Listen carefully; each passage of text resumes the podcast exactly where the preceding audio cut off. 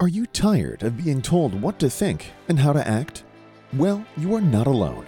In case you haven't realized it, you have an internal GPS. It knows all you need to know about how to live your life. So it's about time you stopped letting the media and the government tell you what is true for you. In fact, it is exactly that time. It's time to think for yourself. And here to make sure you're doing just that is your host, mediator, author, and lawyer, Carole Gold. Hi, it's Monday, May 2nd. I'm Carole Gold, and welcome to Think for Yourself. I don't know about you, but there there was a child's game called Connect the Dots that I used to play, and what it was was a series of dots and they had numbers on them. And if you connected number 1 dot to number 2 dot to number 3 dot, etc., by the time you were done, you had drawn your own full picture. And it was a fun thing to do. But there is a reason to connect the dots outside of a child's game. There's a reason to connect the dots in reality. And that's what I like to do, and that's what I encourage other people to do, because I believe that thinking for yourself is, in fact, the adult way to play connect the dots. It's a way to keep yourself informed and then to connect that information in ways that creates a picture that is meaningful and hopefully a picture that is as true as is possible to portray. So, playing Connect the Dots, I want to take a look at this Disinformation Governance Board story because there's a timeline behind this story that I've put together in my own way of connecting mm-hmm. the dots that I think brings particular meaning and depth to why this board was created. So I want to look at just the month of April. And I want to start with the first week of April when Elon Musk bought 9.2% of the shares of Twitter. On April 14th, now we're in the second week of April, Musk offered to purchase Twitter for $43 billion. The next day, on April 15th, the Twitter board voted to implement what's called a poison pill threat, where they said they would potentially act on a poison pill, which is, if you don't know, it's a common way to fend off potential hostile takeovers. It dilutes the stake of the entity that's eyeing the takeover. So it, in essence, would have diluted the power of Musk's share. The board decided to do that on April 15th because it was more determined to retain its tight hold on the censorship that happens on Twitter than it was to look at what was in the financial best interest of its shareholders, which is the fiduciary duty of the board to make decisions that are in the financial best interest of the shareholders. They weren't doing that when they were considering the poison pill. So that was April 15th. On April 21st, President Obama spoke at Stanford University. And if you remember on a prior podcast, I spoke about what he said. And what he, in essence, said was that he was committed to, and I'm going to paraphrase because it's not exactly what he said, but he was committed to more censorship, not less censorship on social media. That was on the 21st. On April 25th, Elon Musk bought Twitter. On that same day, April 25th, a man named Martin Baron, and I'll explain who he is later, spoke at an annual lecture that's given every year at MIT at the Massachusetts Institute of Technology called the Compton Lecture. And I'll get to what he said, but keep the date in mind the same day that Elon Musk buys Twitter. And then finally, on April 27th, President Biden, by way of Alejandro Mayorkas, the head of Homeland Security, made public the fact that the Biden administration had created this disinformation governance board. Everything I just said happened in the month of April, sequentially. Now, who was Martin Baron? Martin Baron is a journalist and editor of the Washington Post from 2012 to 2021. He also has worked with the Boston Globe, the New York Times, the Los Angeles Times, the Miami Herald. He's got a vast resume in journalism. At that April 25th MIT lecture, This is what he said, followed by the example that he gave. So here's the quote first of what he said. To get us back to a society firmly rooted in objective reality, I believe we will have to come up with answers to some urgent questions. Here are a few. What makes the human mind susceptible to falsehoods from non experts and resistant to evidence based facts from people with expertise? How can we better signal to the public that knowledge is not static? How can we get the public to better understand and weigh the risks they face in daily life? How do we better signal that there is a distinction between scientific facts and policy decisions? How can reality based professionals disseminate information in a manner that is more persuasive to more people? End quote. Now, he followed that with an example, and here's the example he gave. We know that vaccines work, he said. For decades, they have rid the world of devastating illness and death, and yet, a substantial portion of the public believes vaccines will sicken and even kill you. Nothing could be more threatening to the public's health than to deceive people about which medicines are safe and effective and which are quackery with potentially fatal outcomes. End quote. So there was between Barack Obama and the board of Twitter and Martin Baron and culminating in the Biden administration a sequential and deliberately timed, in essence, opposition to what Elon Musk was doing, which was trying to turn Twitter into a more free space public arena where people could speak their minds, they were organized and sequential in opposing that. And again, ending with this Disinformation Governance Board, which is more aptly called, as I did on my, I think, two podcasts ago, a Ministry of Truth, which is now what everyone is calling it. Not saying I coined the phrase, but you know, I was early in on that one. The irony from Martin Baron is that as a journalist and former editor of the Washington Post, the Washington Post slogan under its banner, if you don't know it, is Democracy dies in darkness. It's so ironic because what Baron is proposing, what he is advocating for, is in fact darkness. He's talking about number one, that the average public, the, the poor citizen, needs, quote, expertise and professionals to tell them what to think. He's also using as an example the COVID vaccine, when in fact, and he's right, technically, that vaccines work. And he's right that for decades they've rid the world of devastating illness and death. But what he's not being honest about, and what he doesn't want known, what he doesn't want explored and debated, is that the mRNA technology was never a vaccine. It was never going to stop COVID.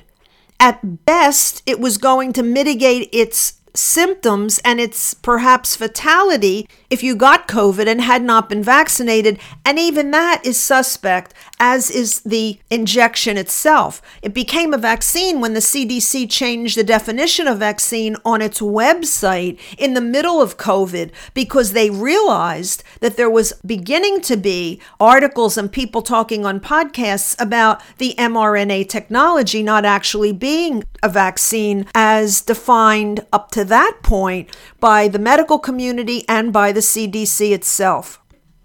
My particular problem is where were all these people and where was all this concern before before Elon Musk bought Twitter?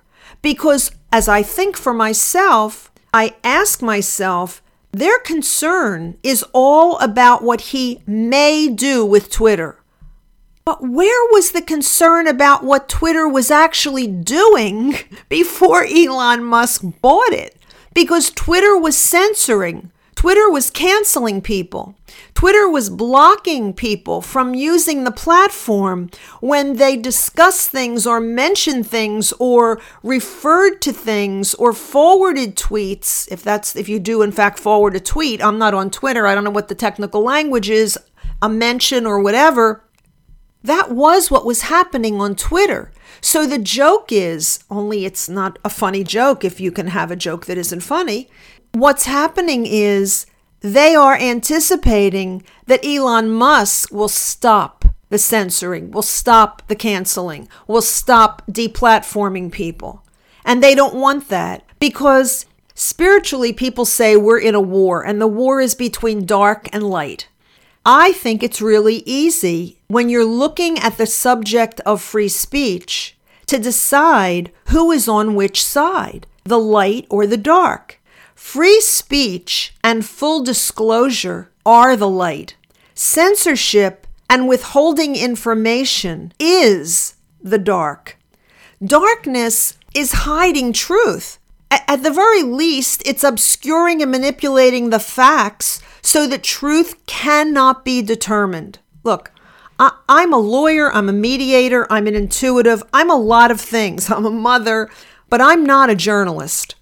Following facts down a rabbit hole isn't my job. Unless, of course, it's a case that I'm handling and I'm following the facts down the particular path of the case that I'm limited to advocating for or I'm representing a client. Following facts down a rabbit hole is the job of honest journalism. But journalists aren't doing their job. And that's why I think for myself, and that's why you need to think for yourself also. And I want to give you an example. And it's an example relating to COVID, but it's an example that's important because it wasn't covered by the news.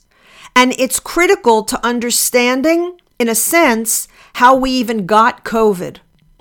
You know, during COVID, we heard a lot about President Obama, who, during his administration, terminated gain of function research and he, in 2014 and he did.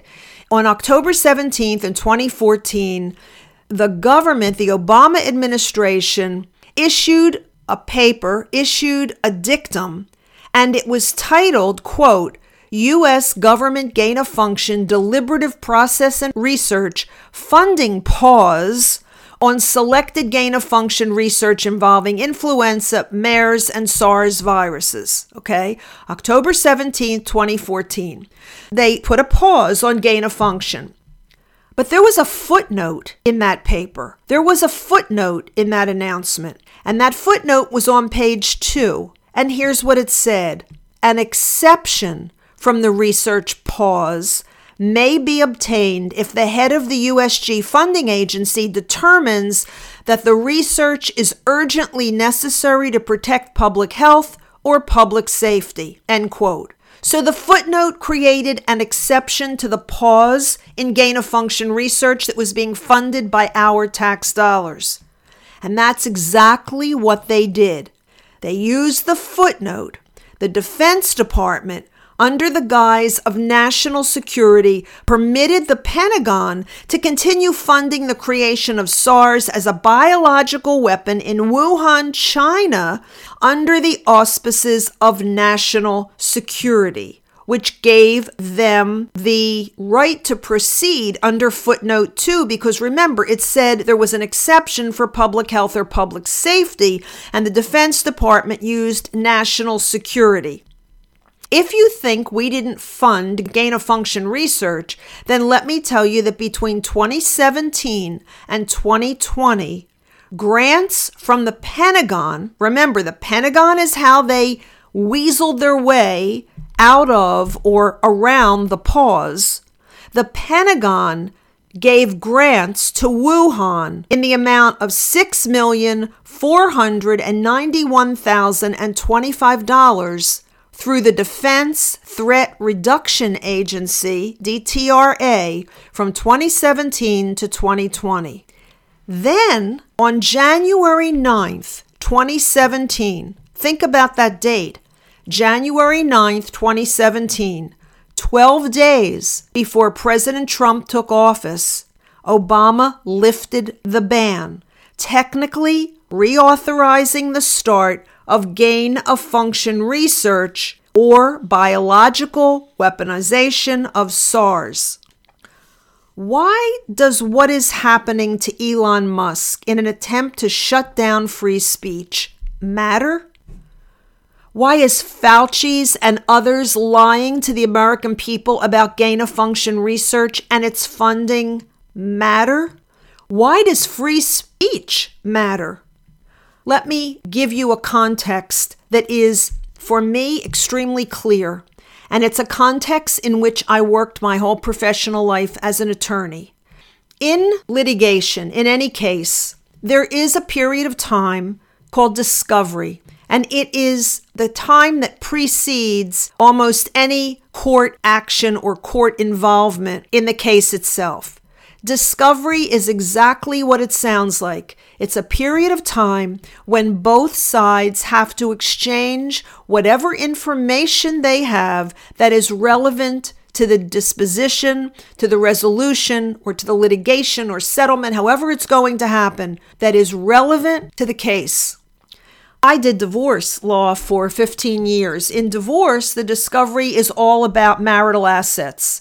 It's all about factually determining the value of the marital home, of any retirement assets, of any investments that you that the parties may have, any additional property they may own, any bank accounts they have, etc.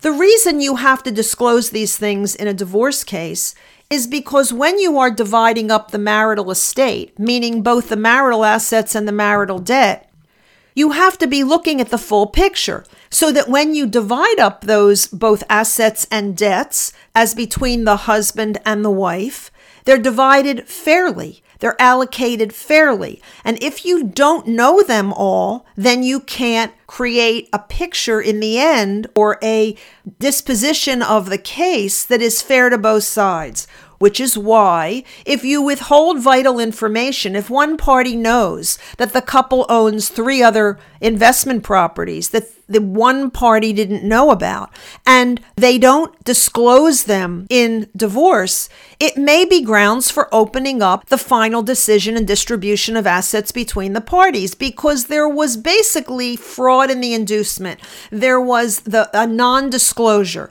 There was a deliberate and willful non-disclosure that caused one party to rely on a set of facts that were not the truth, that were not the full picture.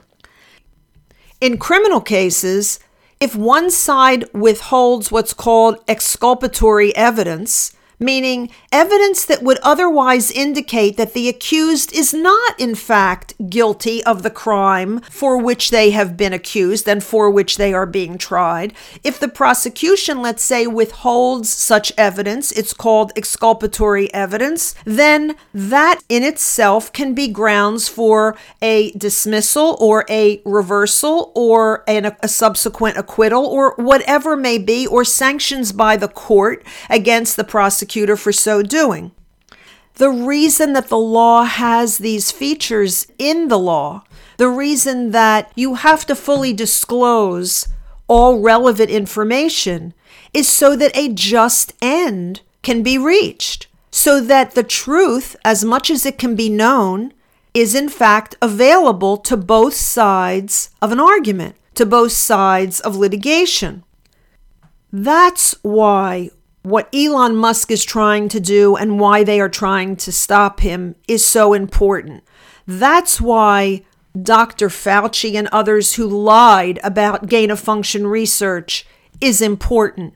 It's important because if you don't disclose, when you don't disclose, when you withhold the equivalent of exculpatory evidence, meaning when you withhold facts that are critical, that are germane to the determination of an outcome. You are controlling the outcome by withholding critical evidence, by withholding critical information. And that's what has happened in this country on more than one subject on the southern border, on COVID, anything and almost everything having to do with free speech. There is an attempt to control it, to withhold vital information, to manipulate outcomes, for political agendas, which are all about power and all about control and all about greed, because it's in the end all about money. Today I had someone ask me, well, what can we do? I mean, you know, sh- should we hope that the Republicans win in, in the midterms? Do we, you know, should we hope for a new Republican president? What should we do? my answer is this isn't a political problem. The apparent political problem is a symptom of an underlying disease. The underlying disease isn't the political system, it isn't the judicial system. The underlying disease is the culture. The underlying disease is that we as individuals are not being, are not living our highest selves. And because even though we are individuals with individual free will, we still function somewhat as a collective, meaning we're all connected.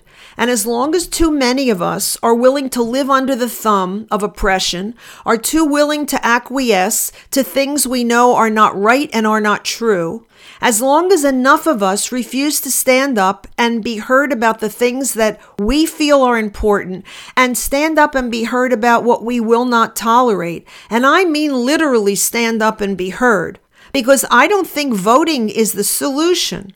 The voting system may or may not be corrupted, but it doesn't matter. Because as long as we keep voting in the same kinds of people who give us the same kind of governance, even if you think that Donald Trump made a difference, he was very limited in what he could do because he's controlled in a sense by the Congress, which flows the money, and the entrenched bureaucracy, which is what we call the deep state, those people who are there administration after administration after administration who don't have to account to anyone because they're not elected. They're entrenched and ensconced in the positions they're in.